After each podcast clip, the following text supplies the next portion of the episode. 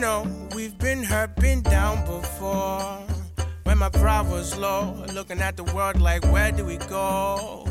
And we hate popo, wanna kill us dead in the streets for sure. I'm at the preacher's door, my knees getting weak and my gun might blow, but we gon' be alright. My people, eh? I'm not going to lie. Ah, it's becoming very difficult to just be comfortable and not feel terrorized here. How can we be losing our brothers and our sisters left and right because of police brutality? It's becoming very difficult.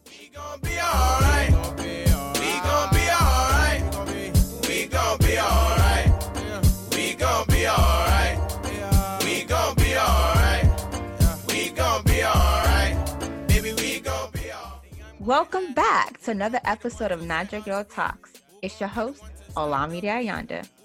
Today, today, today, today is a heavy podcast, man. Like, um, the topic, you you already know what the topic is because if you are watching the news, if you're on Twitter, if you're on Instagram, if you don't live under a rock, you know that this nation is facing um, some some serious changes. Things are coming out to the light, and the nation, the people of this country, are fighting, literally fighting the government. Um, and today we just want to talk about things that have been on our hearts, um, on our minds these last two weeks since the death of George Floyd, and also like the death of Breonna Taylor and Ahmaud Arbery, and people that we personally know in our own community that have also been um, victims to these police brutality. And um, today I have three podcast guests that have a lot to say. Um, but before I continue, I want them to introduce themselves. Hey everyone, um, my name is Deborah Ezebu or Deborah Fujube, whatever. Um, praise God, it's not whatever, it's Deborah Ezebu, hallelujah. um, shout out to my ID not changed yet. Okay, so hi everyone. My name is Nicole. You probably already recognize my voice because this is like my how many how many times? My Nicole's fourth. literally my co-host at this point. At this People are point, annoyed, dude. People are annoyed. And they vexed this they don't, want, they don't want to hear from you anymore. Praise There God. but I'm back on the podcast. And our She got, a lot to, guest. she got a lot to say. Hi, um, I'm Charles, Charles and Jordan. Um, this is technically my second time on the uh, podcast. yeah. Um, I was on a deleted scene, um, exclusive, exclusive, but um, it's so nice to be here. So everybody on the podcast brings a different aspect to the topic. Um, I'm the host, of course. Deb, she's part of like the education community. She's a teacher. Nicole, you already know her. She's the she's the law the law babe on this joint, um, bringing the justice and the the courts the pod.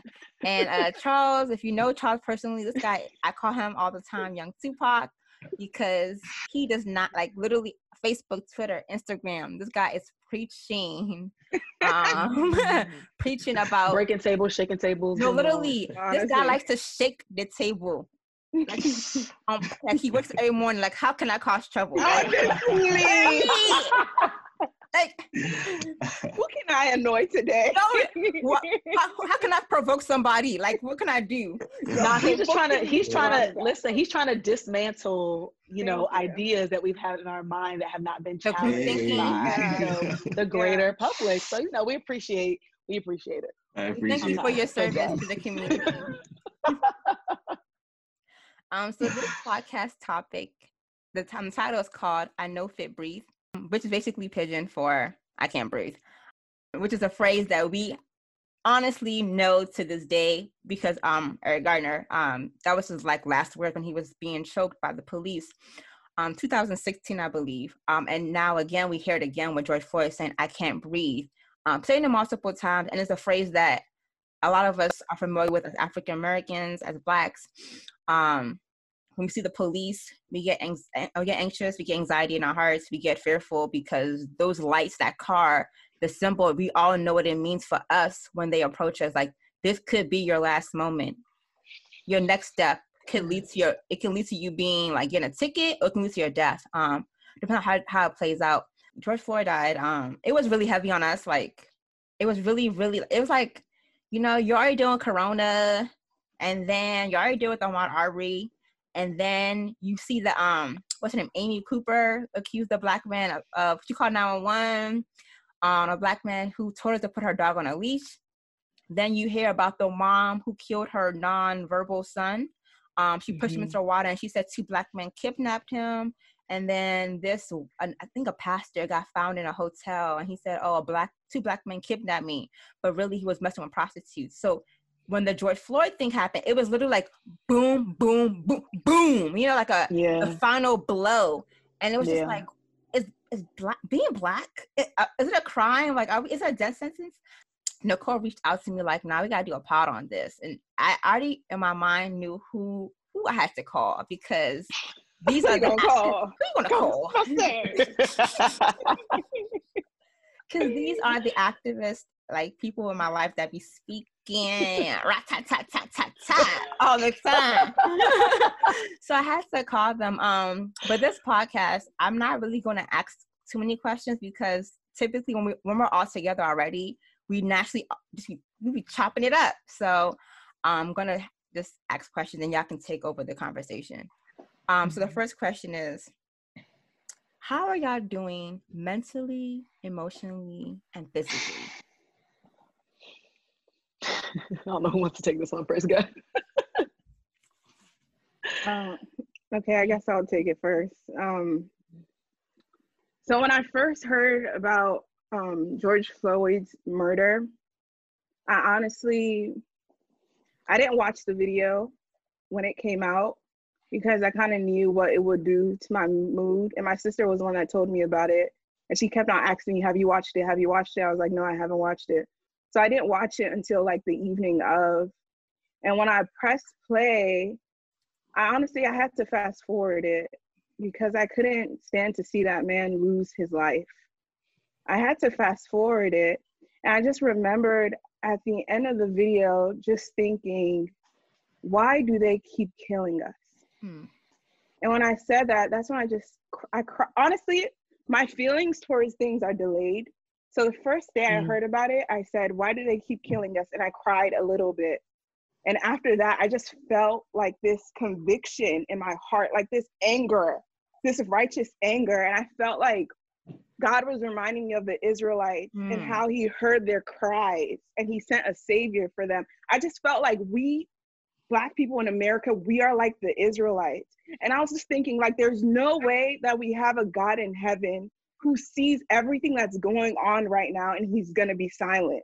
Yeah. Mm-hmm. Like, where does that happen? It's not gonna yeah. happen. I just have this righteous anger. Like, no way. Enough is yeah. enough.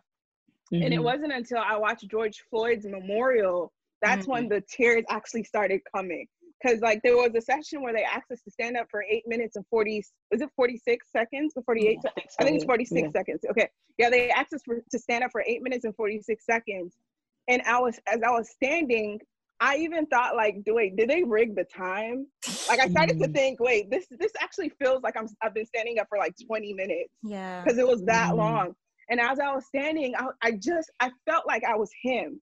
Mm. I was him when he was laying on the floor for that long. Mm. With um with Chauvin's knee on his neck. Yeah. I was crying.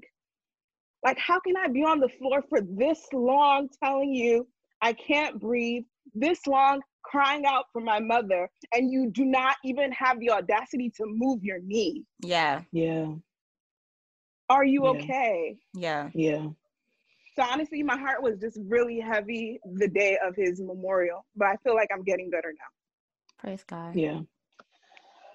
Yeah, I um I didn't watch the video. I can't. I just I cannot. Like, yeah. I just I yeah, I couldn't watch the video. But um I think when I first heard about it, it was like, of course, like maybe a day or two after the Amy Cooper thing. I was like, I'm just, I was like, you know, Twitter was already like getting ready. You know, Twitter was actually already popping.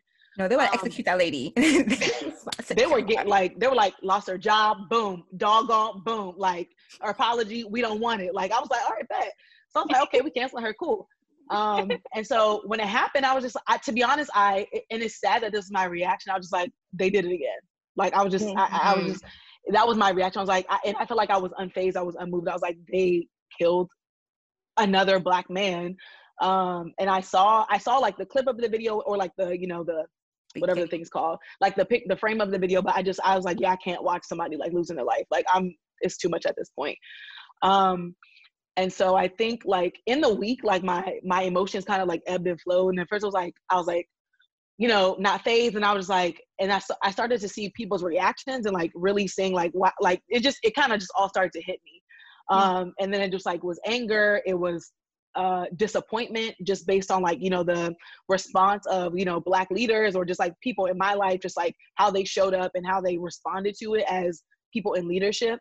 Um, and then I think the day, like I was like holding back tears, like I didn't really realize it, but like Nicole said, they were just like this fire yeah. I was like, Lord, I've never felt like this before. Like I've never felt so like just full of energy and not knowing where to put it. Um, mm-hmm. And then on Monday, I had to clean up my classroom because I'm a teacher and our school year's over. So I went to go clean up my classroom. And I was watching like all these documentaries because I hate white noise. So I was watching 13th, I was watching Becoming. I just watched everything. Um, and then I saw the post. So I taught Black History Month, you know, of course, not a, not too long ago. And my kids had all these questions about, you know, racism. They had questions about slavery. They had questions about civil rights movement. They had questions about Jim Crow. Like they had questions. And I think when I saw that and I realized that I wasn't coming back to see them and realizing that I had to answer those questions for them, wow. I just I literally broke down. Like I was just in my classroom by myself because there's not really a lot of people in the building. I just started weeping. I was just like, I can't believe I just, I just, I just, there, just a, a, overwhelming sense of just like sadness and hopelessness mm. just kind of like overwhelmed me, and I just, I, I couldn't stop. Um, and on my way home, I was just silent, just still crying, thinking, trying to figure out like, okay, so what am I gonna do? Because I can't, I can't have my kids asking those questions. I can't have any kids asking those questions and not them not be answered. Yes. Um, or or it not be or it not propel them into doing something to make a change. And so I think the Lord was just like downloading like what my like what where He wanted me to be in this fight um but yeah so i think that's kind of where i was um and then throughout the rest of the week of just like crying again trying to figure out how to respond what makes long lasting change and then i just started to get irritated like people just started saying stuff everybody was just coming from the side dude and yeah. i was just like you guys i said one re- literally read the room like this is not the time for you it don't matter like at this point black people are not having it if you're not with us don't say nothing and it's like Thank honestly and I think it's like, even if you do have something opposite to say, this is not the time for it. Because your correction, you're correct. Like we were talking about, um, and I'm, I know I'm going on, but um, we talked about trauma, or I was like learning about trauma, and it's like when you when you are hearing somebody cry out or seeing somebody react um, based on the trauma traumatic experiences that they have, the, like the room for correction is not there at that moment. Thank you. It's not. That's not. It's not the time for you to be like, oh, this is no. We don't no. want to hear that right now. Like, yeah. I can't actually comprehend it. I don't need you to tell me that. I need you to ask me why. I need you to Thank ask you. me how can I help. I need Thank you to ask you. me how can I be an ally. I don't need you to tell me that rioting and looting is wrong. We we not clearly we are we're not we're not at that point anymore. That yeah. that time has come and gone by. Says like we can talk about that. So I think a lot of people I was like, bro, that read the room concept is so like just shut up. You don't have to tweet it. It's okay. Um, and then you know yeah. So right now I'm a little I'm, I'm more chill, but I think I've just been a time of like ref- I'm trying to reflect and be slow to speak, um, because yeah, I just I want to I want to be intentional about my words because I don't want them to go on deaf ears. So I think that's kind of where I am right now. And that was a lot. So yeah. uh that the past two weeks has been like really really difficult. Yeah. Um um for like you know my friends you know at the time um i lost uh, two family members. So like I was already dealing with like my own grief, my own mourning, and everything. Um, and actually, for the video, I actually didn't intend to watch it. Um, I made a promise to myself that I'm not watching any more like police brutality videos. It's been over a year. I'm not sure if you guys remember. Uh, well, it's about to be over a year. Um, I think it happened in June or whatever. Um, it was the case with, you know, the family in Phoenix um, over the family doll. And like the police just uh so it didn't result in death but you know it was it was about like five police came out you know get out the car you know just you know all this aggression and all this you know and it was because a doll a one dollar you know family doll doll. And the entire video like I started shaking. Like I literally started mm. feeling myself trembling and everything. Yeah. And since that time, I've never watched videos. You know, um, the movie that came out. Uh, when they the, uh, the one on the run. Uh, Queen of Slim. Yeah, Queen of Slim. I didn't oh, watch. Queen of Slim. I, yeah, I, I just couldn't watch any of that. Like I couldn't. I couldn't put any more trauma, like you know, my mental and everything. So I saw the video. Um, I didn't know it was like a police brutality video. Like it was. I saw the link. You know, it was just blank and everything. I was just watching it and stuff like that. And the mental stress that I was having while watching the video mm-hmm. was so much. It was like, okay, you know, after the first minute, you're just like, okay, you know, all right, you know, he's gonna get off of him eventually. You know, a, a regular, sensible human would. You know, mm-hmm. then two minutes pass away. You know, he's calling out to his mother. You know, he's just like, oh, you know, I I, I can't breathe. You know, I'm not doing anything. You're just like, okay, you know they're gonna, you know, eventually they're gonna stop. You know, three minutes come in, you know, the police just like, hey, you know, I need y'all to stop intervening. You know, the other police, like, hopefully he's gonna turn around and tell, you know, his colleague, like, hey, you know, maybe you should ease off or whatever. Four minutes, you know, five minutes, and you know, it, you just see the video, you know, him, you know, going from calling out to his mother, I'm um, claustrophobic, I can't breathe, mama, they're gonna kill me, and then eventually at the end you just stop to see him stop moving. I broke down at the end of the video and i was my entire mood was shot and it was so sad because i was preparing myself mentally um, the funeral uh, of my uh, family member that passed away was um, two days away so you know i was looking at memes. I was watching like, you know, fun videos. Literally, I dedicated the whole week like watching cartoons, just like, you know, lifting my spirits and everything. Yeah. yeah. I saw this video and I broke down crying. yeah. I broke down and it was a lot, but I was good actually the first day after because, you know, I started seeing, you know, um, people um, that I didn't even expect to like, you know, have empathy for the situation. You know, some um, of the evangelical church, you know, they're just like, oh yeah, you know, I was like, wow, okay. But stupid me, you know, forgot the first rule of social media: don't click the comment section. Mm. Don't click the comment section.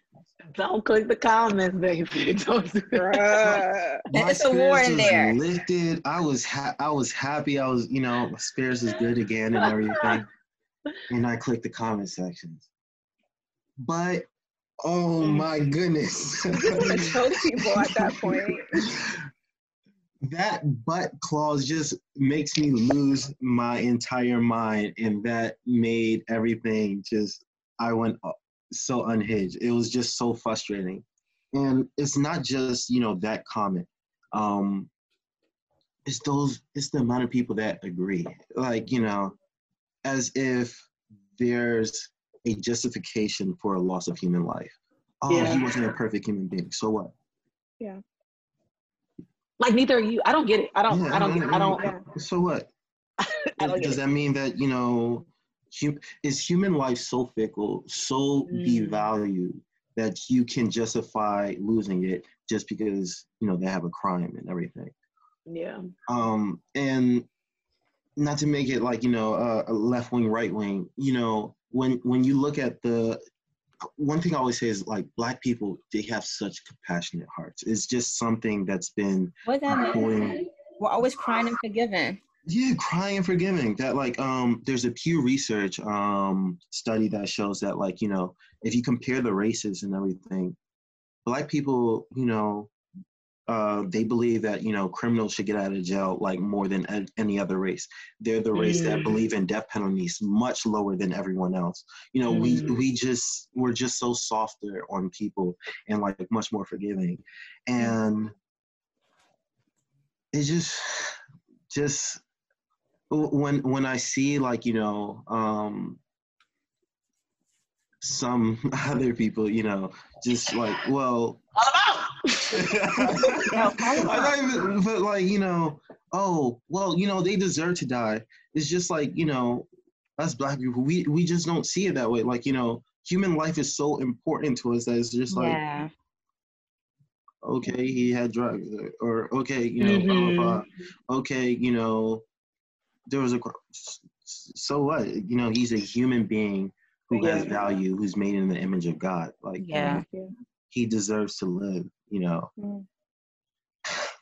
So that's been my mental emotional roller coaster for the past couple of weeks. Um, I've finally, you know, come to a place where I've been able to mellow out and express my thoughts. You know, I'm still doing my righteous anger, you know, stuff, but you know, um, yeah, I'm definitely got to a place where I'm okay. Yeah. Nicole, was it you who sent? I don't know if it was on Twitter when you. I don't know if you put something and then I. We were like, we wouldn't have never expected this person. It was like someone from the white evangelical church, like someone from this place to say something. Do you remember that?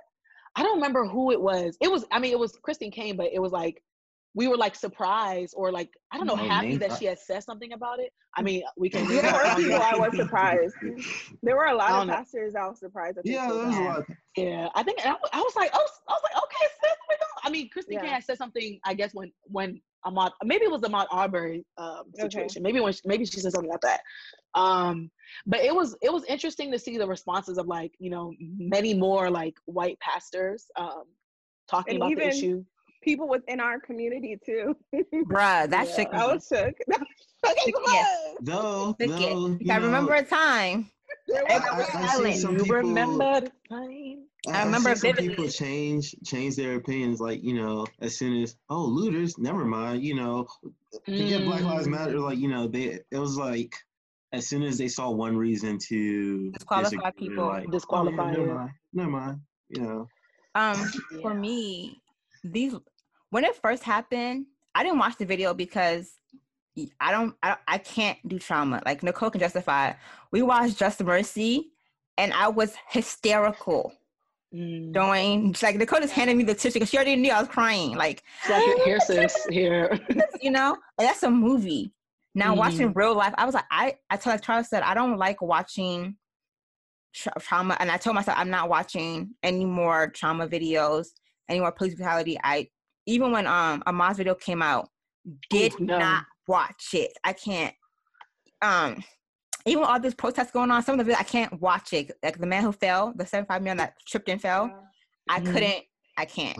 So um, I'll be randomly crying. Like I'll be designing and I- there's tears coming down. Or I'm cooking Mm. and there's tears coming down. Or I'm sleeping Yeah. night and I'm crying. I'm like, why am I crying? And then I think I, I had trouble sleeping. Me too. Like I had Yeah. to pop melatonin. I had to play rain. I had to use my weight blanket because I was just like, I'm Mm. struggling. And I said, Nicole, how are you sleeping? She's like, I'm not. It's like I'm yeah. I'm not sleeping either. And I Yeah. think it got worse when I found out that the uh, police officer and him worked together for 17 years. So I said, excuse, excuse me. I just Bruh. oh my god. I can't I, I it's just like I don't I don't get it. Like I just I uh, And You then I found out yesterday, I found out two days ago, that the $20 bill was real this whole time. And I'm just oh, like, the 20 the, the oh my god. No, y'all, when I tell you like I have so I'm typically like uh, still up late after everyone's asleep. And when I tell you like I, I mean I'm always like, you know, somebody in the house even though I know no one's in the house like the double the locks are, you know, whatever. Yeah. I literally like I just kept thinking about Breonna Taylor and I was like at any Mm. point somebody can really run up in my house and just you know go just go ham. Like they can Yeah. really just and, and it's and I think oh man it's just I think that like that just that thing in the back of my mind and just like safety and protection. I'm just like bro like are where are we safe? Like where are we protected? At least in our home hmm, we know that that's like we we we think of that as a place where we can be safe right? Um but you know it just shows that like even in that moment even in this even this even in this time like that's not a place of safety and i'm just like i think one of my friends was telling me she's like you know this is where i'm just like you know i like jesus is the only person that can keep me safe at this point Yeah. and i was like that's true but i said but really though like i really need to feel safe and i don't like I, I don't feel safe I was like, yo, we need to get cameras. We need to get that little chain. I don't know if y'all remember that from the Mm. old days. Like the Yeah. Even that Because- because um her boyfriend shot an officer and they arrested him. Mhm. Make it make sense. Everybody's so daft and dense. My favorite words to use daft and dense right now, okay? Daft and dense. because it's like we're convincing y'all that this there's nothing you can say. He didn't resist arrest. Mhm. Money was real. Mhm. He, did, he complied. There's nothing. They beat him up and they killed him. And from the video, like the screenshot of it, I saw, I saw Chauvin on his neck. But then I found out that the other officers were on his On back. his body. and then when the autopsy came out, that place The autopsy, y'all. That's I what pissed me the heck off. I said, okay, I didn't I didn't make it to nursing school, but I know for a fact this autopsy report is is is, is crap. Okay, I'm sorry. Call a spade a spade. There's no underlying conditions. I have allergies and I have astigmatism, but that doesn't mean if I someone shoot me that my astigmatism and my allergies cause that. are the reason why. And they even said untraced drugs in his system. I said, oh, y'all are really Y'all reaching went for there. the stars. They went y'all there. are reaching, bro. Like, because you're trying to find. I in my mind, I'm like, man, that's this system. Like when I, oh man, this So is perverted. so perverted and corrupt. I'm like, so that means because I, you know, praise God for scandal and all that stuff that kind of like low key like reveals and stuff. I'm like, so somebody had a conversation with the guy or the person was like the mortician or whatever and like fake you know like uh make make up whatever you need to to make it seem like it was underlying conditions that caused him to die you know? And i'm just like this is a conversation that somebody in power strategically had with that person and then that person had the audacity in some way i don't know if they blackmailed them i don't know if they paid them off i don't know what it was but he had the now the audacity to to to put that like to make it official documents and Yeah. put that in the news for people to now take in. And I'm like, there's a- it. there's a They trail. that's i'm just like this like it's not just like oh happenstance this is intentional corruption like intentional decisions that are being made intentional like evil intentions are being and i just i think that's what like people like have the the audacity Because somebody said that Chauvin killed somebody in 2016, and someone could have prosecuted him, but she chose not to. So it like, was yeah, think that's running for president. She- I mean, she dropped out, but it's Amy Klobuchar, they whatever. hit her. Bye, sis. Bye. Like, like you got the They're, they're even trying to uh, get her to be vice president. I beg. What? we don't want you, honey. We don't want you. You was you wasn't you wasn't given during the debate anyway. So get out here. Like stop playing with us, okay? I'm not playing with y'all. I can't do it. I can't. I just- And the fact that his family, you know, paid for a second Yeah. autopsy. Thank God they did that because now we we saw that. Imagine the families that don't have the money to pay for those independent autopsies. Can No. you imagine? I, I, I'm pretty. I'm pretty sure this is the first this is the first time I heard someone pay for a second autopsy. I don't think Eric Gardner's family did that. I don't even like um Sandra Bland, like Mm. talking about uh Even Matthew Ajibade, what's the conclusion of that case? I don't oh they know. said it was, it was blunt force trauma to the head that killed him. Someone Wow. bashed his skull in. Jesus is Lord. Oh, Lord. And they didn't they got a they got they I think they got fired, but only two of them got charges. So the other four are Mm. not serving time. So it's and I think I'm sorry, I was gonna say I think about that too. Like, you know, I think uh like in the midst of the protest, I'm like, thank you God, like, you know, because of literal national pre- pressure and uprising, global even, you people are now uh firing them and charging them. Charging But I them. thought and you know, and I think about it and I think like um, you know, like it doesn't stop there, right? Like, yeah, you get fired, but where do they go? You know what I'm trying to say? Mhm. Like, do you because the thing is that after natural uh, tension is off of them, like I'm so sure that these people get hired back in one way or the other. They do one loop around here, there, Yeah. and they end up back on the force, or they end Hmm. up in some sister organization or whatever. Hmm. And then like even the people who get charged, right? Like a lot of times, like after we hear about like, oh, so and so was fired or, or so and so was charged, we don't always follow the case until Yeah. we hear about it in the news, like, oh, this person actually got off. And even though they're charged, like, are they going to get convicted? Because I think Yeah. that's what it is. And then even if they get convicted, how long is their sentence? Because Exactly. the, all those things, like, there's so much. And Nicole Prince guy, you know, you know more than me. But like, all this stuff really matters. And I think like it's like, okay, yeah, that's cute. That's the first step. Thanks. What's next? Because it's like there's so much more that happens to actually get justice. And to be honest, there's there's nothing that you can do to bring back the life of George Floyd, Breonna Taylor, and Ahmaud Arbery, and the countless other people who like were murdered at the hands of police. Um, but it's just like we need to follow this through, and I think that's why a lot of people are saying like, you know, just because it's not posted on social media doesn't mean that these protests and these conversations aren't happening. And I think we also need to remember that because it's like it doesn't stop with the person getting fired. There's Yeah. more than that because Yeah. as we can see with these protests and these and these videos that people are putting up, it runs deep. Police like shit it like this this organ the the cops who pushed the old man on the floor I was gonna say that and yeah. Didn't even check on him they put in a report he tripped and fell right? But somebody released the footage. Video. then they said oh you know what? We're gonna we're gonna suspend those two from the task force. Why did every all 57 officers because they, they got, they're still police officers all the remaining task force they all resigned to show support 57 of them 57 go. so it's and that's why when people say there's no, uh, you know, there's no there's only uh, a few bad apples. Only a few, but all 59 are now gone. And just to add to our righteous indignation, you know, that is rightful, righteous. Um, the news just came out yesterday that a Florida department offered to hire each and every single one of them back. Excuse me? Each and every single one of them back. Can you imagine? This man cracked his skull on the sidewalk and was bleeding, and, and they didn't even want to stop and check on him. And the, even when one tried to reach, to yes, I was about to say one tried. They said one pushed him away. Can you imagine? Where's your compassion and empathy? Can you imagine? And and and um, President Donald, hmm, he's on he's on Twitter right now. he's trying. He's trying to troll a 75 year old man. Just like, oh, you know, he might be Antifa. You know, he's trying to scan. I'm just like, he's 75, bringing a helmet back to y'all that y'all dropped, and that's how y'all repay him. Charles, Charles, you got me with that name, bro. I can't. I can't. Triggered. you know, I I really uh, Gabe, and Gabe and I were talking about this a lot, right? Like I think we talk about leaders, right? Um, and how you know you benefit um, you benefit from the the the platform that you have from people like us all the time right? Like so either way like we are giving something to you so that you are able to have that platform. Maybe we didn't put you in that platform board but the attention that we give or the responses that we or just the you know just like the acknowledgement that you you have demonstrates that you also have a social responsibility to be present and to be um, vocal when it comes to matters that affect that community, right? Yeah. And not that, you know, of course, Donald Trump, you know, he clearly demonstrates that he does not stand for, you know, black and brown communities or communities of color, whatever. But I think the thing that really, I said, I cannot hear this man's name at all anymore.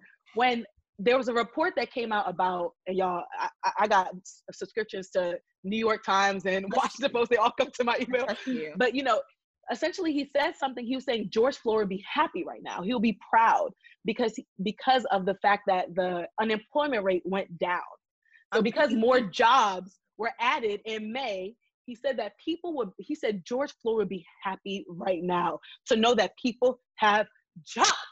I say you know I, I, I how do you know? Make it make sense.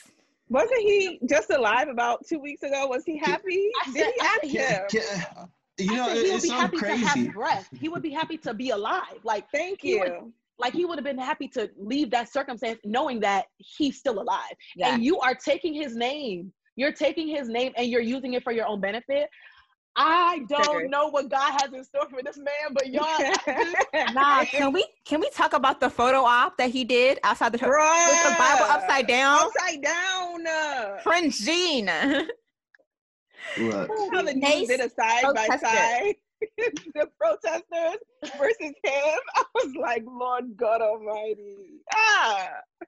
I just Jesus. Somebody said, "Is that your Bible?" He was like, "It's a Bible. it's a Bible." Honestly, Trump makes me laugh. Bro. I just, I, I can't, bro. Like, I, I really can't. So that's, I, oh, Jesus Christ. The, the headache so, that I got this week was from you know the polls that came out uh you guys know? And it was like uh 38% of america is happy with trump.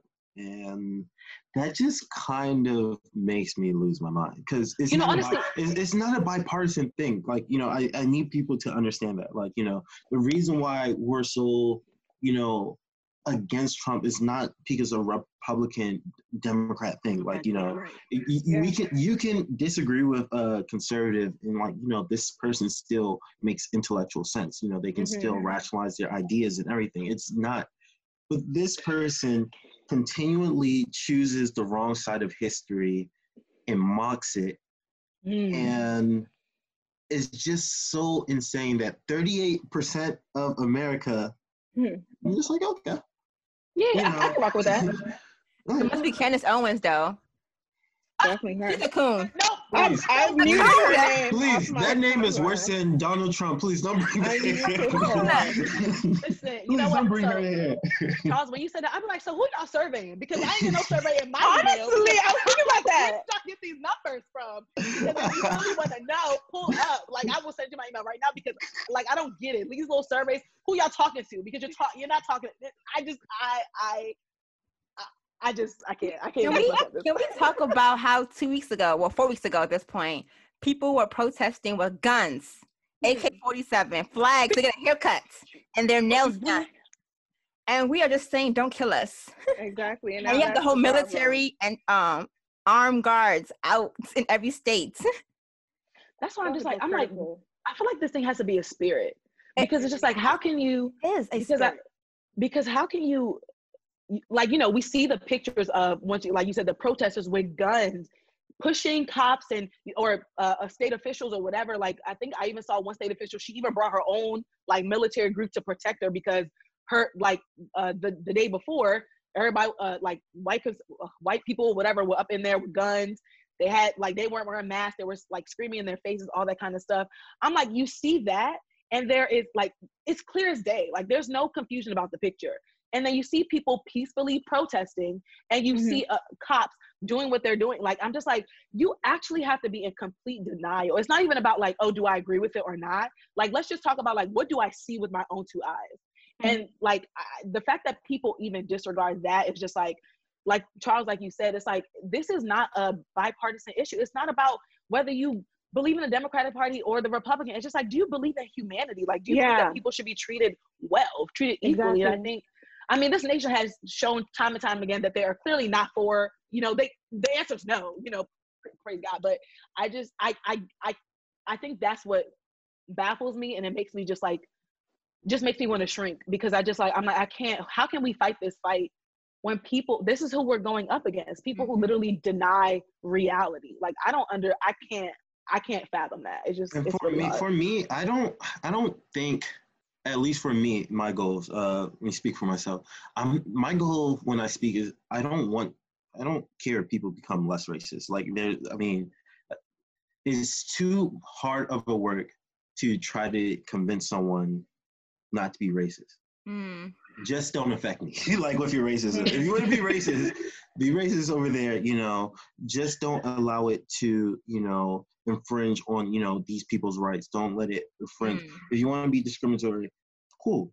I mean, you know, hopefully the next generation, your children, children would like, you know, see how, you know, the folly of your logic and everything, and you know, grow up to be, you know, not racist and everything. But my goal is at least let's just destroy the systems. You know, there's a racist uh, system. Let's destroy this. You know, if you want to be racist, go be racist. You know, go have a field day or whatever. As long as it doesn't, you know, actually physically and you know socially harm, you know, us and everything. Because you know, it's it's th- there's no way that I can convince someone that like, hey, you need to value me. You know, me educating them, me screaming at them. You know, I can shake them from here until Jesus comes. You know, and you know there's nothing i can do to make them value me you know uh it's above me now you know as we say. It's God, it's- it is. But I think about that, like rate, like the reason why racist, like the whole thing of like racism and discrimin- discrimination, it, what is it? It like it hinges on the fact that there's a group in power and there's a group that's not in power, right? Like there's a group group that is dominating versus not, and I think like, I mean, yeah, it just I think it's like it's impossible for uh, someone's racist ideology to not impact any group, like unless our Yeah. skin color changes like it is going to impact the group that has been marginalized the most. And be- being in america like that is what it is. Like if we were in the uk or something like that maybe it's like refugees or immigrants or something like that. But i think like that's what racism is like that's what it's hinged on. There's a there's a group that is in power and they are using their power to um i guess i don't even know how to finish that sentence but they're using it to like i don't know harass or whatever um the group that's not in power so That's right. I understand what you're saying, but I'm just like, I don't know. I don't think it. I don't. It don't yeah work yeah like that, bro. yeah yeah I- I- it definitely doesn't work like that uh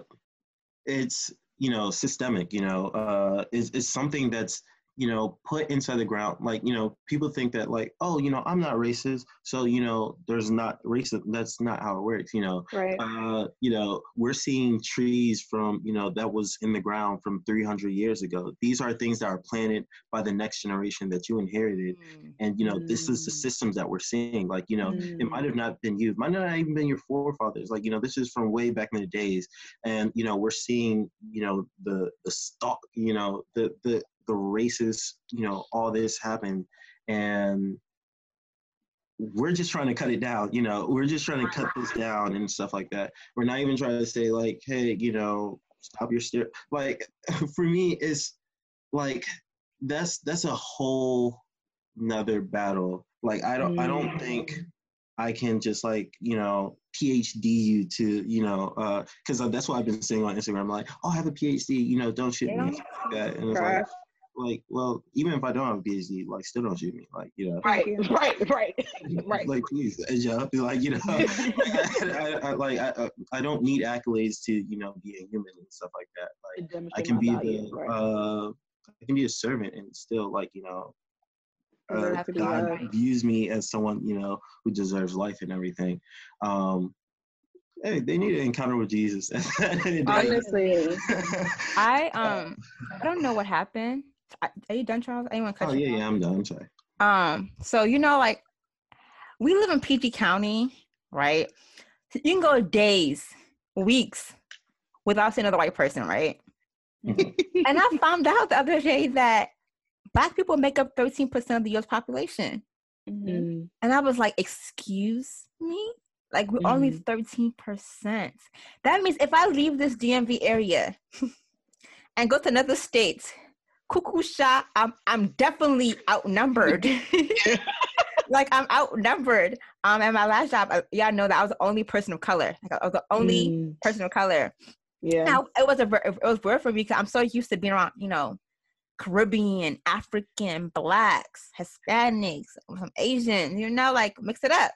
You know, and I with only thirteen percent, and mm. it, it just baffles me that thirteen percent like we're um it kind of make I kind of realized like it makes sense why companies aren't diverse mm. because they're the like we're 13% so they literally make up over 60 70% of the country like white people so to them mm-hmm. it's just like i mean we don't really see y'all like mm. we don't like mm. like they're mostly around white people so they're gonna pick who was around them as for mm. us we are we're used to diversity we're, we're to diverse you know high schools that from diverse communities diverse church well, mostly predominantly black. So it's like for us, we're like, why don't you understand like hire black people? But all mm. we mm-hmm. see every day is black people.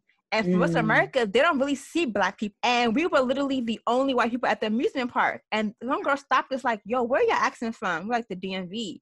But realize mm. that everybody there was whites, you know? And it's like, mm. that's people's reality. Like you, you might be the only black person or one of five black people somewhere. But I was just like, I understand why companies aren't diverse because it's like they only see themselves.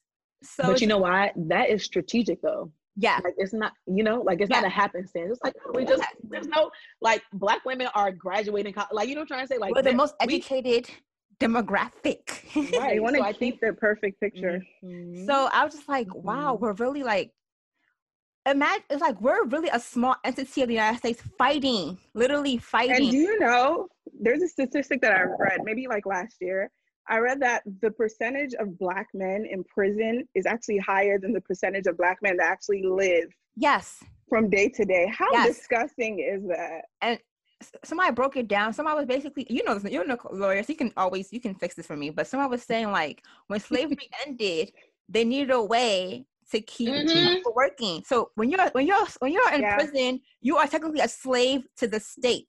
The Thirteenth Amendment. So mass, thank you. So mass incarceration is like the next way to keep people enslaved, and it's you see people getting petty crime, doing petty crime, getting long sentences. Like this one guy, he's in he was in jail for 39 years, and he did he stole nine dollars during a burglary, and I'm just like, y'all really want like even watching Just Mercy, like you know how we that movie that movie tore, tore me up. But it's like they give large sentences sentences to petty crime and like the people in jail that are in jail for marijuana, or prison for marijuana charges, but now marijuana is legal. You see white people having mm. whole businesses, cannabis business, mm. dispensing it and thriving. But you, we know people that are in prison right now for having like an ounce or having yeah. a bag, and it's just Listen. like. I just like it's just like I think I've been in Jerry snapped on 420. they snapped, okay? because it's like people them. in jail, and it's so like much. there's another way to keep black people oppressed. yeah, it is. And, and, and, it just seems like a tag team from like, yeah, not to be like so super political. It just seems like a tag team from like um Republicans and Democrats. Like you know, it, it historically it is not like just Republicans. It was Democrats too. Like you know, we look at uh, the Nixon era uh, when they started the war on drugs. I love how one professor said it that like the war on drugs was the equivalent of let's say you have you know a midterm a finals coming up then you have like you know one little small little assignment you know instead they ignored the finals they ignored all that and then they looked at this like you know small homework assignment just like hey this is what we need to focus on and stuff like that and they try to amplify this war on drugs and stuff like that that's when they started militarizing the police yeah. they started sending it into the police uh, you know and it's just the like yep. mm-hmm. it's just like why why are we criminalizing you know drug users when drug users like we, we, how other countries treat drug users are like you know mental ill patients and stuff like that. Like oh you send social workers there. You don't no, send police but they flipped the script when yeah. opioid happened. When opioid yeah, addiction yeah, happened yeah how do you, opioid I, I, actually work with opioid and you it's went from so crack crazy. baby to opioid like, children okay? Like, they're so like, they nice care about opioid more than crack. Like like they're so they're so nice to them. Like you know um it's just like how much funding do we have them? Like you just see you literally um if you go uh johns hopkins um university of maryland uh uh, NIH, there's a joint program where they're throwing money, literally throwing money uh, at this research and everything. Crack mm-hmm. problem. My last job, I was doing a marketing campaign for opioid addiction in DC. And mm-hmm. if you see how they have like different entities, like first responders, the mm-hmm. chief medical officers, um, doctors, physicians, lawmaker, health policy makers, everybody comes to a room.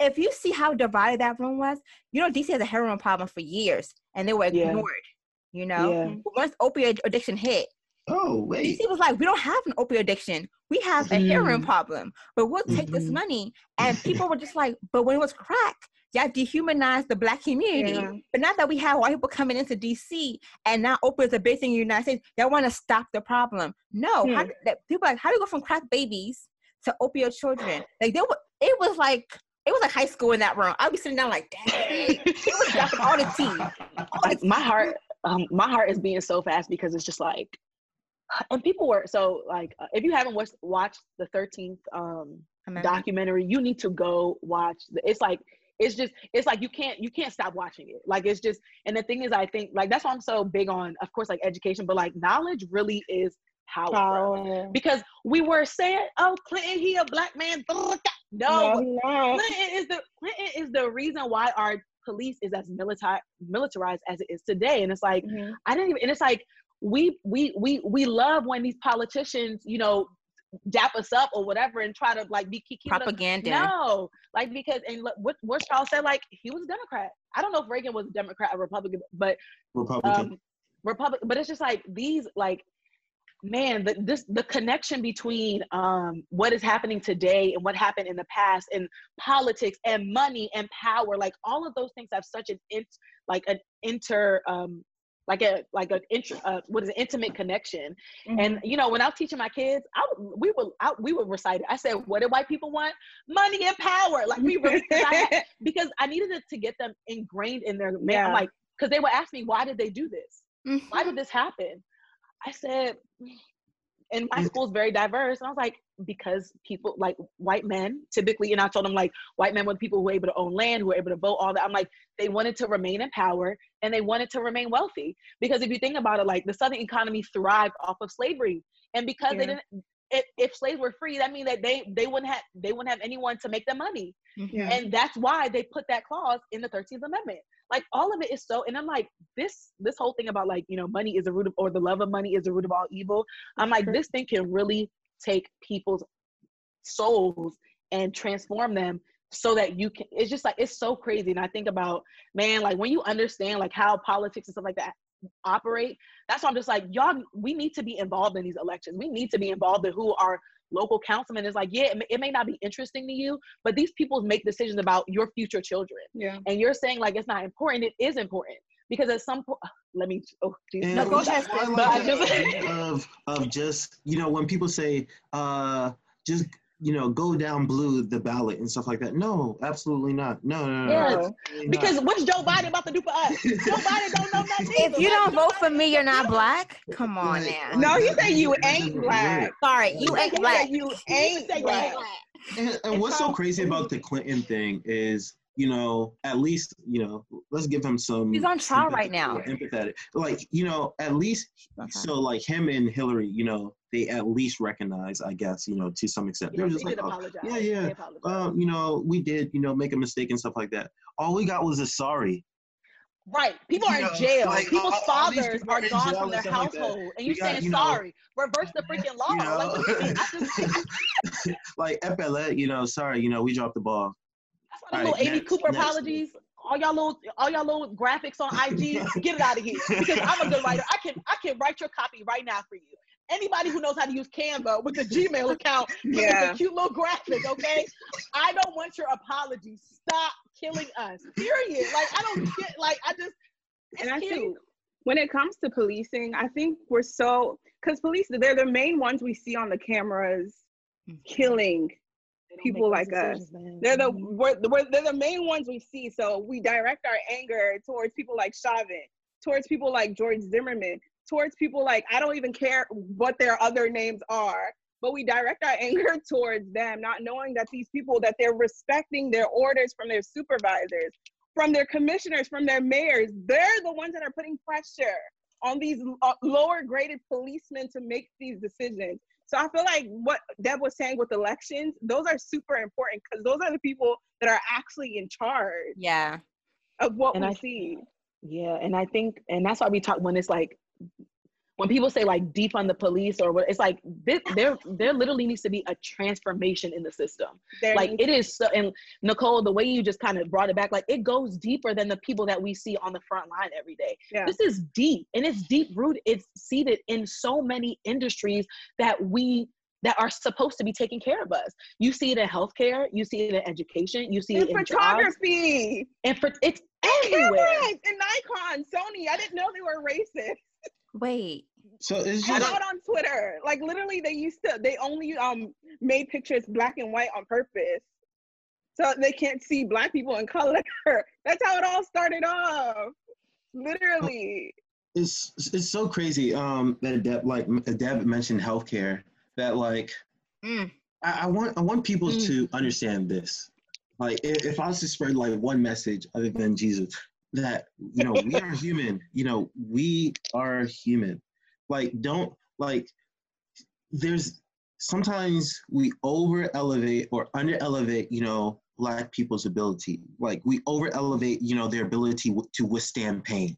Like you know so which is why like you know the first th- literally the first thing I thought of when you know the police officer was you know uh, standing on uh, George Floyd, I was thinking of black women like you know constantly like, you know is yeah and birth and everything like hey you know I, I'm feeling pain right now. And you know there's this silly TikTok you know this t- nurse just laughing at like you know like Mm. you guys are just uh, you know you guys are just hyping it up. You guys are over exaggerating no. Black people are just like you like um one thing that I was telling my friend like you know if you look at literature like how it's written like you know when they personify uh white women. Oh she's Mhm. soft. So she was like, delicate. you know docile yeah she was delicate and all that but when it comes to black women oh she was strong she was fierce, Aggressive. she was Mm. aggressive and all that With her And- broad arms and broad hips. and and we see Her that coarse stereo- we see that Coarse, coarse hair. Praise God. we see that stereotype turn into microaggressions that affect human lives. That like Yeah. it's not just yeah, like yeah. the police it's it's in mm-hmm. hospitals and everything yeah. and we really need to address this problem like you know of course you know i'm defund the police and everything but i'm also you know let's address uh nurses and everything too. Like look at these people as humans like you guys has chose a profession to mm. you know save human lives. View these people as human and save their lives. Yeah. Yeah. And and the fact that we have to say it's like i just you know, like this, this is what you signed up for. You know, like imagine if I, like, you know, I, my job is to teach children, of course, and like they all come and like, mm, Billy has orange hair. I don't like orange haired kids. I'm just gonna let him, you know, I'm just gonna let him ride out in the back. Like I just, I, and I can only imagine the uproar that would come, right? Like mm-hmm. my, lit, like I chose this profession because I wanted to educate children. Yeah. and i'm now refusing to educate children. I actually it's like so don't do the job bro. Like go somewhere else. Go somewhere it where you're not really affecting that many people. You know i'm trying to say? Yeah. like don't be on the front lines where you are literally your job is to service people. And because of your implicit bias which you need to get checked you don't yeah. want to do that. And it's just like i uh, i used to work as a medical scribe because i wanted to be um a physician assistant I did it for 18 months. So I'll, I'll, basically shadow the doctors and take their notes for them and see how they treat um treat the patients. Yeah, like you know, mm. come in like a 25 year female woman comes in with chest pains, no prior history. Patient said that she ate Popeyes and started experiencing heart palpitations, da da da, onset three days, da da da. P- patient took X, Y, and Z. So I did, on our we do the exam, I check everything off. Um, and I can tell you right now, I probably out of all doctors I worked with, maybe two, one or two of them actually cared about, maybe three, cared about mm-hmm. the patients. Everybody else is they're they're there for the money. They don't care about the patients. Like I've, i am rare to see a, a patient, a doctor really care about the well-being of a patient. Now, what do they want? Money, money, like literally. And then when you ask them, like, go go inside a different field. Go no, I, go get a business degree. No, go, you know, Honestly. just like when I asked them, join your they regret, they regret being in the medical field, and it's just like it shows them how they treat their patients. Like they don't believe their story, don't believe stuff like hmm. that. Even like you know with Serena Williams, she said that she was having chest pains, and the doctor yeah. was like, "Nah, you're good." She's like, "No, I'm, I'm going to pay for this exam," and she had PE. Like you know, she had a she had like oh, a blood clot in her lung. Like yeah, Serena yeah. Williams, she's not poor. Okay, she can hmm. afford that exam. And it's like I, I honestly being in the hospital working with doctors and nurses, I believe it. And I, yeah. I don't think we realize how much what we take in affects what we what we take in affects how we see the world. Imagine growing up in a white family, you you're at the dinner table and your dad is just talking about how black men are mm-hmm. the N words. You watch TV, when you look at superheroes, what who, what superhero have you seen as a black person? Static Shock. Stat- name them. Static Shock. Who else? Is it Black Lightning? The show. Who else? Luke Cage. Even if you name all the Falcon. superheroes that are black, ah, white, white superheroes will still outnumber them. Right, it's like ten of us, maybe. Literally, maybe. Black Panther is the most. Black Panther. He's the, he's the most popular superhero I know. Shoot. but what you what you see on TV will literally dictate how you perceive life. So like imagine that doctor. Imagine all he's seen about black people all his whole life. That's why I hate shows like Maury or Jerry oh. Springer oh. mm. because they make mm. black women and black men look crazy. Yep. Yeah. And all we talk about is baby mama, baby father fighting each other. And imagine that you're taking all that information in. The white, the grandmother that's walking across the street and she sees a black man um, walking across the street too, what does she do? Her purse. She clenches her purse, not because she's ever been attacked by a black man, because what she's heard.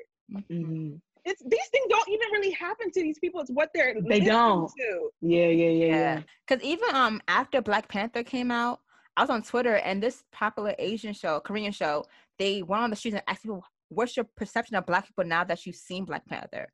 And before they was like, "I thought people, Black people were ghetto."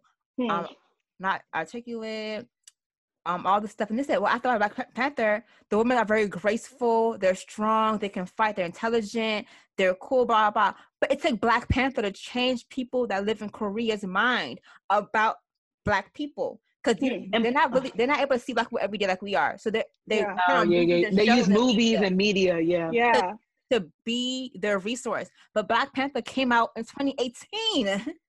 And that's a movie that convinced some people, like, oh wow, black people are not what I thought they were. And that's sad. Trash. Like, but now that we said that, I want to jump into the next part of the convo. I know I was about to say. We're talking about black, black, black, black, black, black, black, black, black, black, black, black, black. I'm black and I'm proud. But this is called Naija Girl Talks. Right. Right here on this podcast. Right, right. Jury. Okay. Right. Let's let's shift it to our community because I feel like we the only ones not we not we but of us the only ones that like doing rah rah rah rah and everybody's you know on the fence. Either they just woke up or they're still on the fence. No, like um, so if you if you follow the Instagram account, I released a guide um on how um as a Nigerian American how to like basically understand that we are black. Though we may be from Nigeria, we may be Igbo, Yoruba, Fulani, Edo, Calabar, um, Kukusha, we're still black, okay? We still fall the black. And we Right. understand that black Americans are the same as us.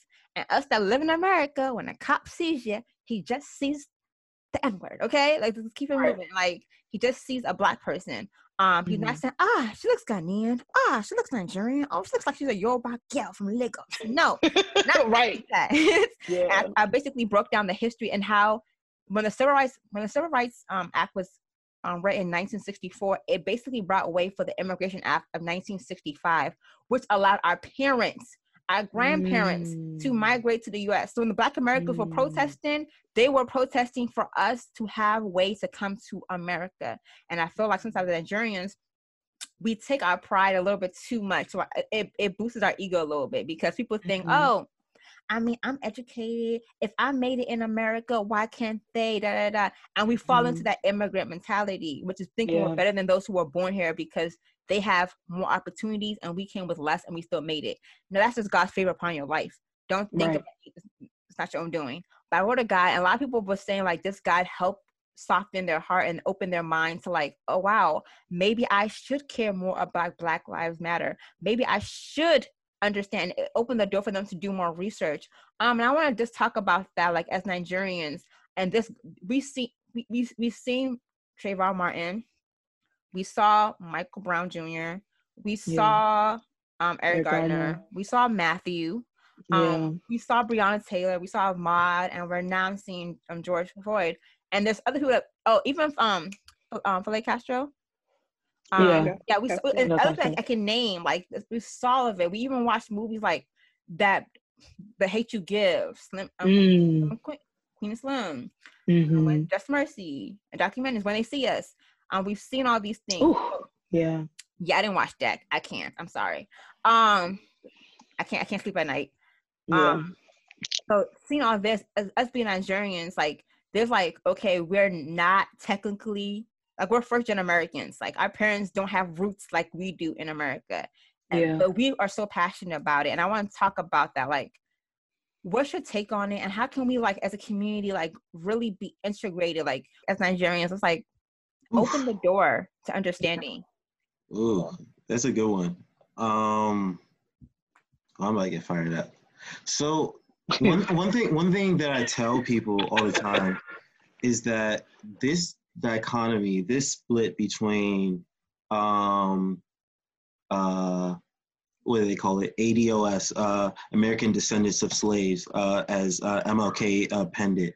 Um, and you know others uh you know whether that's in uh, haiti in nigeria ghana um even blacks who are living in french uh france and you know just all over the split that's a new thing that's a new thing you know this isn't something that's you know that goes way back in the uh you know 1900s you know eight uh 1800s that's something new Mhm. and it is really important that we don't let this newfound split tarry. You know, this is this is this is a split that occurred in order to conquer and divide.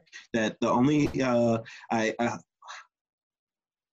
Lord bless her, Candace Owens. Like I um, there was a tweet that um, she sent last uh, year, I remember. I and she she was praising Nigerian Nigerian, Americans, yeah. using them as this token of hey, you know, black people, you know, they're they're black and they're in America. They succeed. They're the most educated immigrant group. So why can't blacks? Do not ever try We don't to need your praise. militarize us against you know other black people because Right. We didn't give you permission, honey. like Thank you. we the only reason why we're able to succeed is because we were benefit we benefit off the inheritance that the blacks you know you know created here that like any anything that we plant in america is because you know they dug the soil and they made it soft Thank for you. us and everything Yeah. Come but, on. you know I, I want people to realize that this is a new split this is it, it doesn't have to be this way that like you know some of the best fighters that um you know Fela Kuti was always here. You know, you guys know he's my favorite artist. You know, he was always here. You know, Frantz Fanon. You know, he's a Caribbean-born uh, man who lived in uh, France. You know, we were all together. You know, um, that's uh, you know, all the Black Panthers were you know reading his work. Uh, Black Math, Black Mass, White Skin, and um, The Wretch of the Earth. You know, all this Pan African, this African diaspora is very important that we come together. That that you know we look at each other like if, we have a DNA test with you know with a uh, Babatunde and you know someone whose last name is Johnson, and we're to trace it back, we're probably from the same place. Like you know, we are legit family. Like you know, we're we're cousins who grew up in you know a different place. How I think about it is, I'm not sure if you guys uh, watch Blackish, but like I think of that episode, you know, uh, with the cousins. Um, you know, they came in and you know they're just like, you know, oh, I don't like my cousins and stuff like that because they haven't seen them in a long time. Mm. And then like, you know, uh, opposition force like, you know, try to bully the cousins. And then the cousins just like, wait, wait, these are my cousins. Like, you know, this is my family. You know, like, hey, stop that. And then they had this sit down conversation. They're just like, well, I'm sorry. You know, I, I thought you were bougie and stuff like that. Then they were just like, well, I thought you guys thought you were better than us. Mhm. It was just this drawn out conversation that they had, and then they and it was just like, oh, you know, at the end of the day, we're family. You know, we, we just grew up in different places. Like our experiences are different than yours. Um, like it's what what Black people face here. Um, is is is it's it's so harsh. Like it, it's really harsh. Um, and what uh, Black Nigerians face inside Nigeria is so harsh. You know, I grew up seeing my family members, you know, bleaching their skin because you know they're still uh, Yeah. affected by colonialism. You know, they're still affected by like uh, not even able to use their own language. You know, some uh, there's a misconception that like you know Nigerians, uh, you know, own Nigeria. You know, share on the surface level, but like you know. It's so much Eurocentric things that you know Yep. it almost feels like they're displaced. Like you know, they're just like um, if they're not using uh, English, they don't feel like they're educated. You know, Mhm. someone using Yoruba, they're just like, you know, they call it vernacular. Like it's just like this, you know, side little thing that in some schools they don't even teach it. Like, you know, Yeah. you can't learn your own language inside Nigeria. Imagine the uh, psychological like stress, the trauma that like, you know, everything that you do is less than. So like, you know, inside Nigeria, um, I'm speaking from like a Nigerian standpoint, but I'm sure it's like the same way, especially in uh, a lot of West Africa, that like everything Nigeria produces is less than what the Western uh, Europeans produce. So you know we're we're dealing with uh, colonialism, and you know Black Americans are dealing with systemic uh, systemic racism, and it's just a different fight in different places. So like when, uh, I think it's important for Nigerians to realize that you know Black Lives Matter is important, and that you know we catch the spirit, and you know we're to come together and realize that their fight is our fight, and that you know our fight, you know, shall be their fight and everything.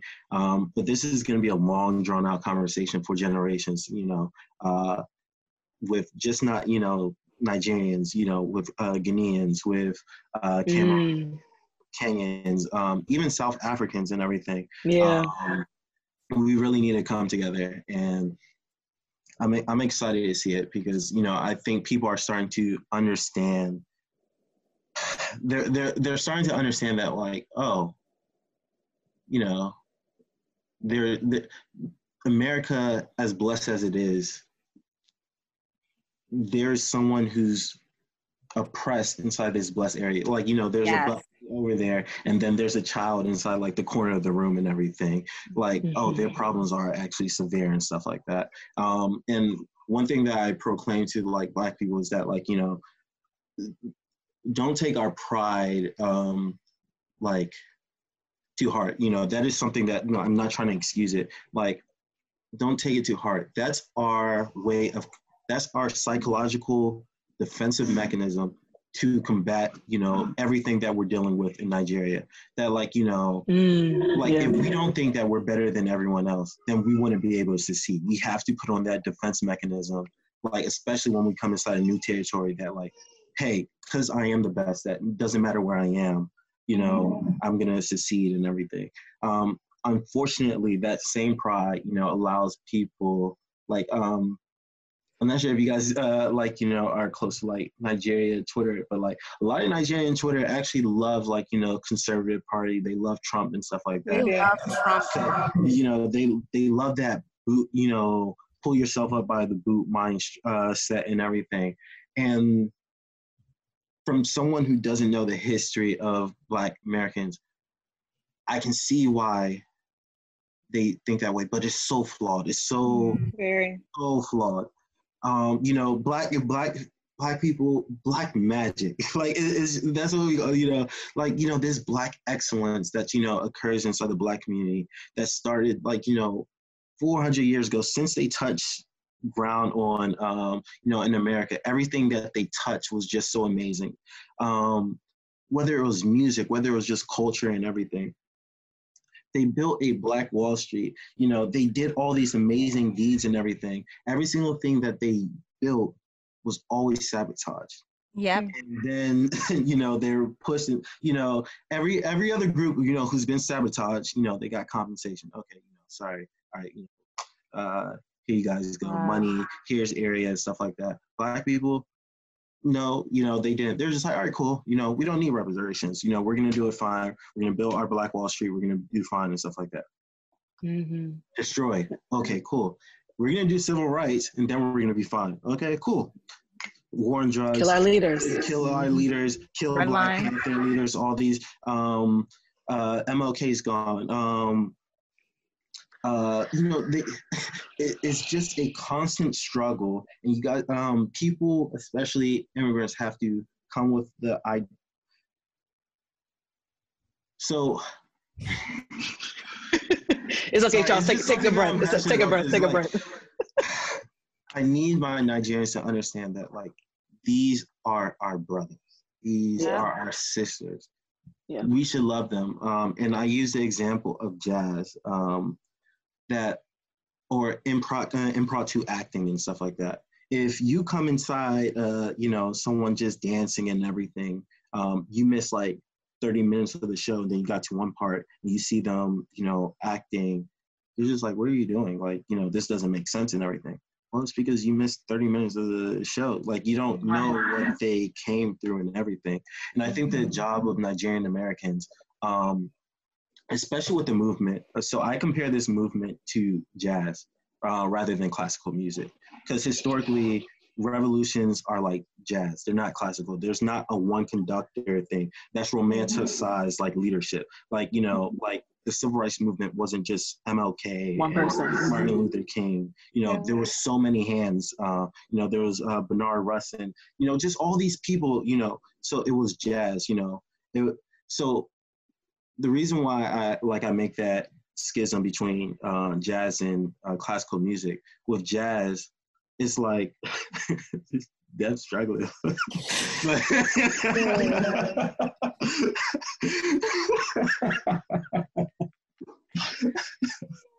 Sorry, Deb. but with jazz, um, you know, if you see like some of the best jazz albums, you know, it's it's a freestyle. Like you know, they don't come with a sheet of music and everything. Uh, when I used to play saxophone, that was like some of my favorite things. It was called a jazz session. You know, someone will play a beat, you know, and then you'll start to you. This is the most important part. You listen. You know, you're just like, all right, okay. You know, you see someone. Okay, what goes on with that beat? then you start adding your own music, your own rhythm to it. Mm. next person, they start listening. What can I add to it? And that's how revolutions are started. It's not just mm-hmm. you know one leader. It's a freestyle of everyone finding where they can get in. You know what they can add on to the revolution, what they can add on. You know, not everyone's going to be a historian. That's okay. Yeah. You, know, you don't have to be a, a leader in history. You can be a leader in art. You can be a journalist especially uh, we need journalists. Journalists are you know the pen pals with future historians. We need you guys. Like you know you don't you you can be a photographer. High def i wasn't gonna say nothing bro this joint everything's disrespectful. I don't know what's happening right but mm-hmm. like so so we need people to listen to the beat listen to you know what's going on find out where they can come in. So with nigerian americans it's important that we listen to the rhythm of the movement that's going on right now. When we hear Black Lives Matters, when we see like people protesting and stuff like that, don't be don't use this time to be confused. Like you know, this is not the time to be confused. This is the Why time to get educated. Why they rioting?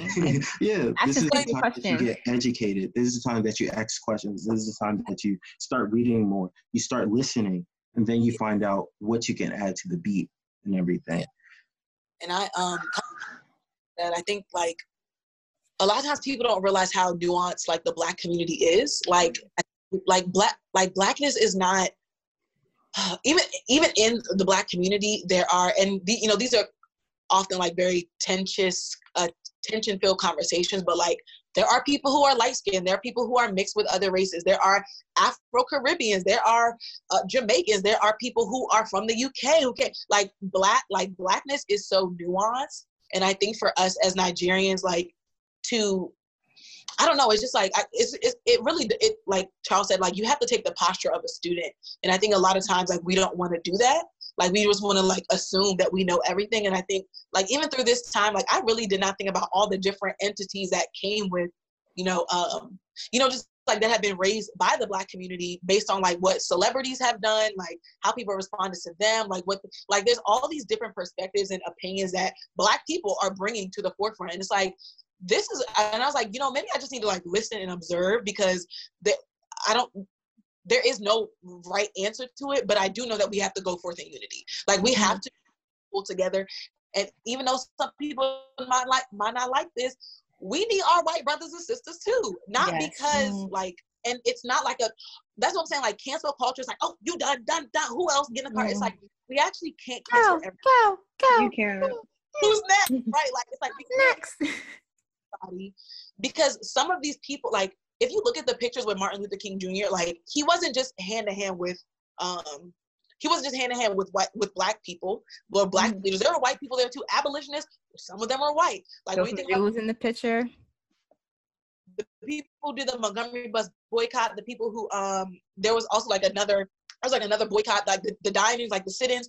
There were white people there too. And I think we have to be like I think black people are on the defensive, so I get it. But I think I'm like, okay, at what point do we try to incorporate these different voices? Because you know we're, there's strength in numbers and we we need numbers to you know there's it's gonna take a long time to get these people out of power y'all and it's gonna take numbers to get them elected out of the like out of the white yeah. house we need we need numbers to pull up and um, something that Mayowa has, one of our friends, she has said a Bible verse like people are using the gospel of Jesus Christ like in a negative light, or they're using it in a positive light. Like I'm okay with it because like the, the gospel of Jesus is being preached kind of thing.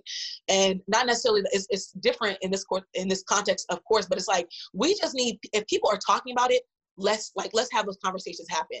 Um, and I don't know, it's just like we have to just start the conversation somewhere to get people to a place of like at least their eyes are open. Because before, how many years ago when Trayvon Martin was, you know, killed, these conversations, it wasn't as potent as it is now. So, you know, we need everybody, praise God. But the Karen out because we don't need y'all. We don't need no perpetrators. we got we got the Amish people. We're gonna win. Like it, it's a wrap. As soon as they start again, it, it, you know, the the D. No, when Anonymous came out of hiding, I'm like, who's Anonymous? I pressed the follow button. I was like, let me find out. people like, I was actually scared. I said, I don't know yeah. if I can rock with that. I was at first, but when they started exposing like Trump's connection to that the the pedophile guy, yeah, I said, like, do you know how wrong of the side of history you have to be to be the opposite of witches. Like, you know, our witches are saying that you're the bad uh. people. Like, can you imagine? Saying um, KKK, you guys are wrong. Wow. Like, so I wanted to add to what you guys are saying. So I I'm going to I'm not the devil's advocate, God forbid God forbid. I'm Jesus's advocate and um I just wanted to address the Nigerian Americans that are listening to the podcast and we're probably very irritated with what Charles was saying and with what Deb was saying because they're like, but these black people, they called us African booty scratchers our whole life. How mm. dare you advocate for them? And stuff of that nature. Um, so I wanted to specifically speak to the the Christians who are listening to this. And as Charles was speaking, I believe God he gave he gave me um Luke chapter 10 from verse 28 to probably 35. And it was basically the story of um, the Jewish man who was attacked by bandits mm. and his clothes were stripped off and he was beat up and they left him dead beside the road. And this was this is when God was saying, Love your neighbors as yourself. And then God was asking, Who is this Jewish man's neighbor? And in verse 31, it talks about how a priest came to him. He saw him lying there and he didn't, he crossed to the other side. Verse 32 talks about a temple assistant. He walked over, he saw him lying there, and he, he um, passed to the other side. But then a despised Samaritan, he came along, and when he saw the man, he felt compassion for him. And he basically gave, um, um, gave him a room in a hotel, he gave him food and stuff of that nature. And if you know the history between Samaritans and, and Jewish people, they were racist towards each other too. They hated each other. So if we really want to put this in, in this picture of our current day, of course, there is a lot of tension between um, African um, Africans and Black people. Of course, there's some people who definitely hate the others, but what is love? Mm. Love is still seeing your Black brother, like George Floyd, laying on the road mm-hmm. with Chauvin's knee in his neck. You seeing that and actually wanting to address it. You seeing that and advocating for it. Not saying, okay, these black people, they've treated me like trash my whole life, and then walking to the other side and saying, mm. I don't care about it. Mm. That's not love. That's hate. That's hatred and that's, that's bitterness. Demonic. work on your heart. God says that we need to love our neighbors as ourselves if your son, if your Nigerian son was laying on that ground with Chauvin's knee in his neck, what would you want to happen? You will, will burn the city down, okay? Nigeria will hell like this, America. You will hear us. You will hear Nigerians. So the same energy that you would put in the protest, you would put on social media, you'll put into votes, you need to put it now because we are our neighbors and God has commanded us to love our neighbors like ourselves. So yeah, I just wanted to address Nigerian Americans who are irritated with um Olamide's post and irritated yeah. with Charles and Deb just said. Um, for me, like what what you said, Nicole, actually, yes. Um, for me, like I've I've been called African African booty scratcher. I've been told I smell because you know your, your mom cooks stockfish. It sticks to your yeah. clothes. I'm like, Voila. I've been told like my bama because you know my mom wasn't buying Jordans for me. You know, like we weren't, we weren't, we were wearing very moderate clothes, hand me down. High waters. yeah, like call space. Okay. Hey. But um, I've been teased, like you know, but so I was telling my my my friend Mayowa, like when I go back home, like everybody that I grew up with basically still lives in Riverdale. Like nobody really left Riverdale. Like everybody's still in the same house. So if I go to Riverdale, I see the same people from my childhood. And like a couple months ago, I was at I went somewhere, and one guy that bullied me so like I I, I remember crying my eyes out, mm-hmm. and I was walking, and I was nervous because like it's he gonna do it again, you know? But we're not twenty, so he was like, "Hey, what's up, beautiful?" Hmm. And I was just like, this bell called me ugly. Everything in the books like scarred hmm. me. His whole crew scarred me. But it, and then a couple before Corona happened, I saw another friend who teased me in middle school. When I friend was the other guy who teased me, and he was like, "What's up, gorgeous? Look at your number." As a little sister, oh yeah, like so much alike. I just chatting it up with me, and I'm like, this guy used to taunt me in middle. Wait, did he know it was you? Yeah, I look I look exactly the same. And it's just like the people that bullied me are now like, hey, gorgeous, hey, beautiful. And I was just like, as children, we were all ignorant to things. We said mm. things out of our mouth out of ignorance, not knowing the repercussions or what we we're planting other people. We said things left and right. Like no one actually knows what that is. Like they, we just said stuff. Like they just said. who scratches their? People scratch their booty in the shower. Okay, people put lotion on that booty. Everybody do stuff to their booty, but African booty scratcher is it that fly that scratching it?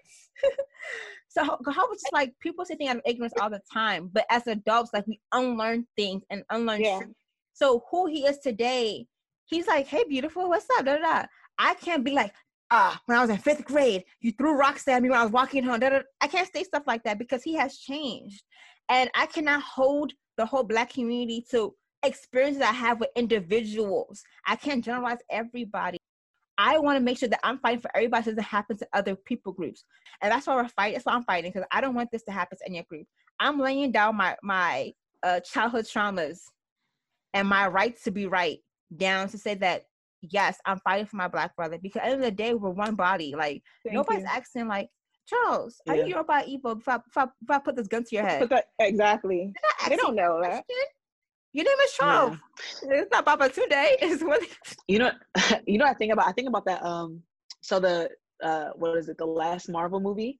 But I was saying in the um. So someone took the Avengers, like the last the last movie, and they took that joint and like with Captain America and Thor and Iron Man fighting against um what's this guy's name? Thanos. Thanos. And then they showed all like all the Avengers coming back, and they labeled them like different groups. They were talking about like um, BTS or like Korean, uh, like K-pop or whatever. They were like white allies, like black, like they just had all these donators, protesters. Yeah, like that's and and then they they they showed up, and that's how they beat Thanos. And I was like, that's actually a very accurate description of what mm-hmm. we need and how we have to like try and move um, so that we can actually like there's one common enemy, bro. Like it's white supremacy. That's it. Period. Yeah, that's it. And that's who we need to focus our energy on. That's why I was like, if we're just canceling everybody to and fro, Chevy, no, imagine if Iron Man Simone needs to get canceled though. You so, said what? Some people get need to get canceled because they're coons. Like B Simone was a coon. It's okay. You don't like, care about Black Lives Matter. It's okay. Just say you don't care and don't protect your. Just say you don't care and keep it moving.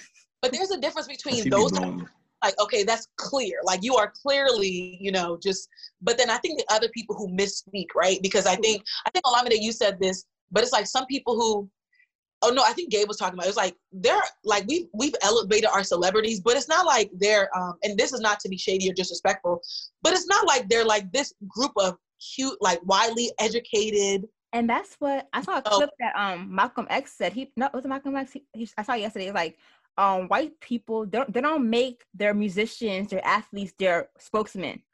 But the mm. black community do. We make our mm. and it's a propaganda nobody, to got nobody anywhere else. We don't got nobody anywhere else. That's probably why. Like we don't see ourselves showing up nowhere else except for in music and in sports. So of course you know what i'm saying? Like we're gonna be like oh rah rah rah.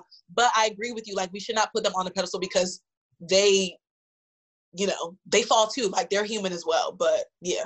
That's all that's where we are. Like I, I get it. But Anyway, sorry. All our all our geniuses are taking like you know you know how um inside like uh tech they say that like you know uh Silicon Valley like takes all the genius and stuff like that. In a similar way, mm. diver, uh, diversity and inclusion takes all our geniuses. Like you know, they're now being the spokesperson of these companies and stuff like that instead of being the leaders of our you know communities and everything. So that's why we have to you know. Um, we have to put you know the uh, athletes at a pedestal and everything. But thank God that we actually have some really great athletes. You know, uh, I thank God for the LeBron James and LeBron. All these people. Thank you. Um, you know, uh, we do have some phenomenal athletes that are, you know, multifaceted that have to go beyond, uh, above and beyond. You know, uh, they're not just mediocre. You know, uh, you know, they're just not good at the court and mediocre in real life. You know, they're actually Jackie Aina. You know, Jackie yeah. Aina. We, like Serena Williams is just like such an inspiration. Like she is, she is such a phenomenal woman, like a super woman. Integrity. I love her so much.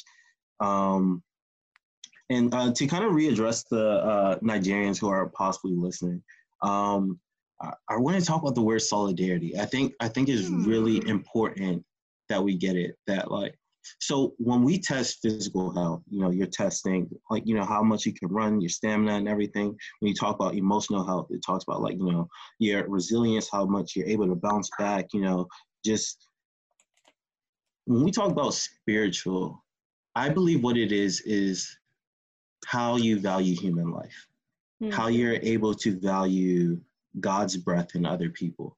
Mm-hmm.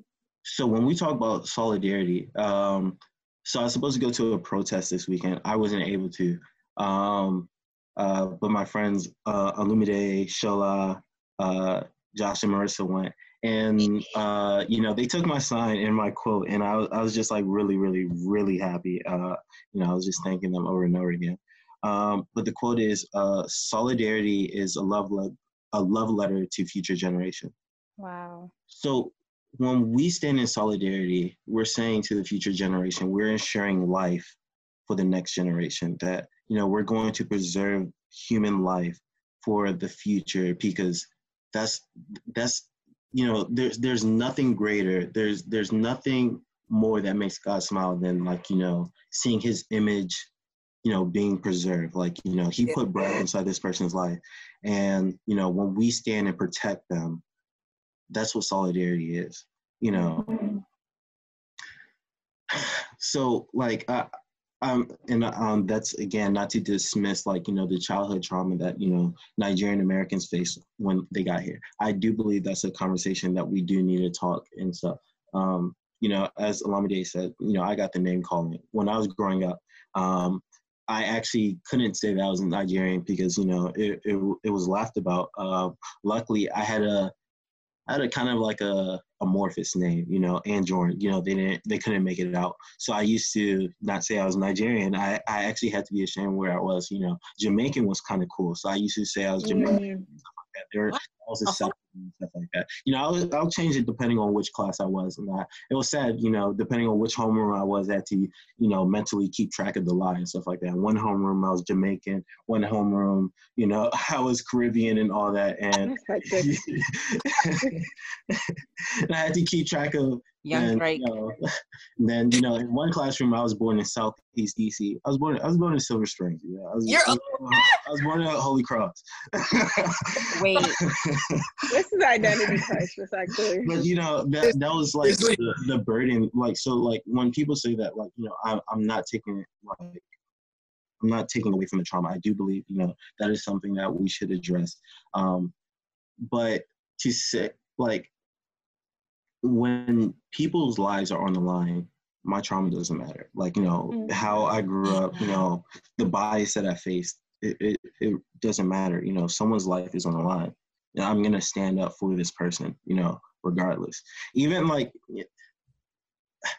that's, that's what spiritual, uh, that's what, that's what being spiritual is that like, you know, like even even if a racist person is about to die like it's it's just you know that's black people's nature like no they shouldn't die like you know um, that's that's that's just really our nature we don't want them to die so like when we're standing in arms and everything um and like uh and i am so so happy uh for those that are press, uh, protesting in africa that are protesting in nigeria and mm-hmm. i know they're already hurting because i'm not sure if you guys know the the uh those who died um raped uh, yeah.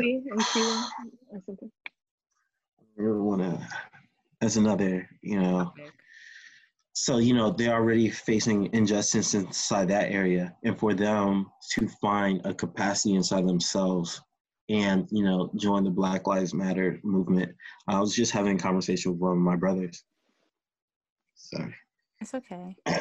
um, that we want the cup of justice to overflow inside mm-hmm. this case. So it falls inside every single area. So it's not just, you know, we're not just fighting for George Floyd. We will get justice for George Floyd. Mm-hmm. We will get justice for Breonna. We will get um, justice for Ahmaud. Uh, we want to get uh, justice for um, those who are oppressed. Um, you know, even gender equal- inequality. We want to we want to get justice for all these things. Um, and which is why I don't thank God for uh, quarantine and everything, but it's an opportunity that we're taking. You know, no one's um, you know people aren't burnt out coming from work you know? Um, it's like uh, when i was little um, i'm not sure if you guys remember this uh, being from the dmv we had like a two week sto- snowstorm you know? Uh, and it was just like I, I forgot how school looked like. That's how long we were out of school and everything. And there was like I don't remember how it happened, but I guess like I was ironing one day and um, the iron fell and it burned my carpet, and I never noticed it. But mm-hmm. I had to stay home, you know, and that was the first time I was able to recognize it. That was that was probably there for like ages and everything, but my capacity opened up because I wasn't busybody. I wasn't you know, um, spending my energy doing homework, you know, all that, mm-hmm. I was able to pay attention to these things. And that's what we see right now. Like this revelation occurred because we started seeing injustice, injustice, injustice. And we have the capacity right now because, you know, people don't have to like, oh, you know, I have to go to nine to five and then, you know, spend six to 10 on mental health and, you know, calming down, being with family and stuff like that. So now we have time. So this is an opportunity. Um, you know, as Machiavelli says, um, what does he say? With with power, oh, without power, opportunity is wasted, and without uh, opportunity, power is wasted. Now we have the chance to have both. We have solidarity, which is our power, and we have the opportunity now that you know the world is paying attention. We have, there's there's some people that I've met like um, I'm sorry, I just didn't have hope for them to like you know see these things. I went to school. Um, I went to uh, private school in Kentucky. Long story uh, private school, uh, conservative uh, Baptist school. Um, for college, I went to Liberty University. If you guys want to research Jerry Falwell to explain, you know, just you know, just the type of campus atmosphere. A lot of my peers inside those other places, to be honest, inside my mind, when we had these conversations, I was just like, "There's no way that they can get it. They're getting it." You know, they they started seeing these um, uh, videos. They started seeing these posts, and then they started like, wow, all these years in my ignorance, I was also the problem and everything. Mm. We should be hopeful. We shouldn't. We're going to address the trauma. We are. Mm. Um, but let justice overflow on this case, and then let allow it to, you know, then we'll destroy that uh, trauma that we face and um, the trauma that we possibly cause towards the black community and everything. Let's focus on what's first. Because, um, like, if we have solidarity, like, I, I, I just can't imagine what we can't do. Um, you know, as a futurist, you know, I always think of how can we build a utopian society and everything. And I just think about, like, you know, during the Bring Our Girls Back you know, mm-hmm. all that. Like if all of the world was like, you know, solidarity, like that wouldn't be able to occur. So we have the spirit right now. This is a time to rebuild. The world's focus, you know, we have energy. Let's let's do this. Let's every single just injustice, you know, while we're at home, while we have energy, let's attack it. Let's dismantle it. Thank okay, Charles office you run. Charles with the outro. Literally. The outro. Literally. Are you the new podcast host? anyway, Tupac set it all for real. Um, those who are listening, I hope this podcast actually like literally blesses blesses you. Like it opens up your heart and your your mind to understand what's going on. And it basically highlights or maybe inspires you to find ways that you yourself can partake might not be protesting, might be donating, might be having convos with family members, it might be educating yourself even further on on the prehistory prior to this um, time of history, because um, this is all. And yeah, just have the convo. Literally, have the convo with your friends. Like, how can we as Nigerians um, join the fight?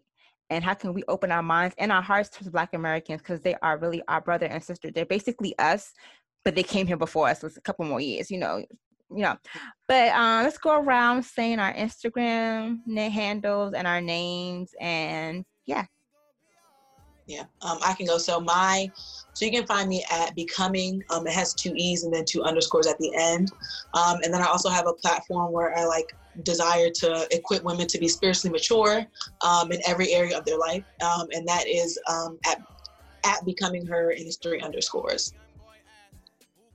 Okay, so you can follow me on Instagram at by Nicole J. I also have a YouTube channel, which is Nicole J, and then you can follow me on Twitter at underscore underscore Nicole J.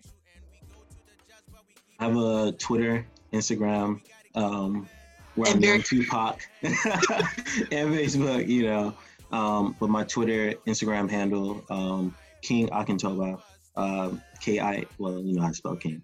Uh, last name A K I N T O B A. Um, and we have a initiative coming out um, called God Genius Government. It's an interdisciplinary between uh, cross section between um, neuroscience. wow! What a word! the wow. uh, wow. between um, uh, maybe lose my train of thought. Between neuro, no, between uh, neuroscience, um, politics, and Christian philosophy. Um, oh, it's amazing. Yes. Yeah. And you can find us at Niger Girl Talks on Instagram. Thank you for listening and stay tuned for the next podcast. Hope this podcast blessed you. While you can, follow us on Instagram. Please follow us on Instagram. And be sure to check out the other podcasts. They're sure to bless you as well. Bye. Hey. Bye. my life I asked to fight. All's my life I hard times like I, bad trips like I. Nazareth, homie, you messed up, but if God got us, then we gon' be all.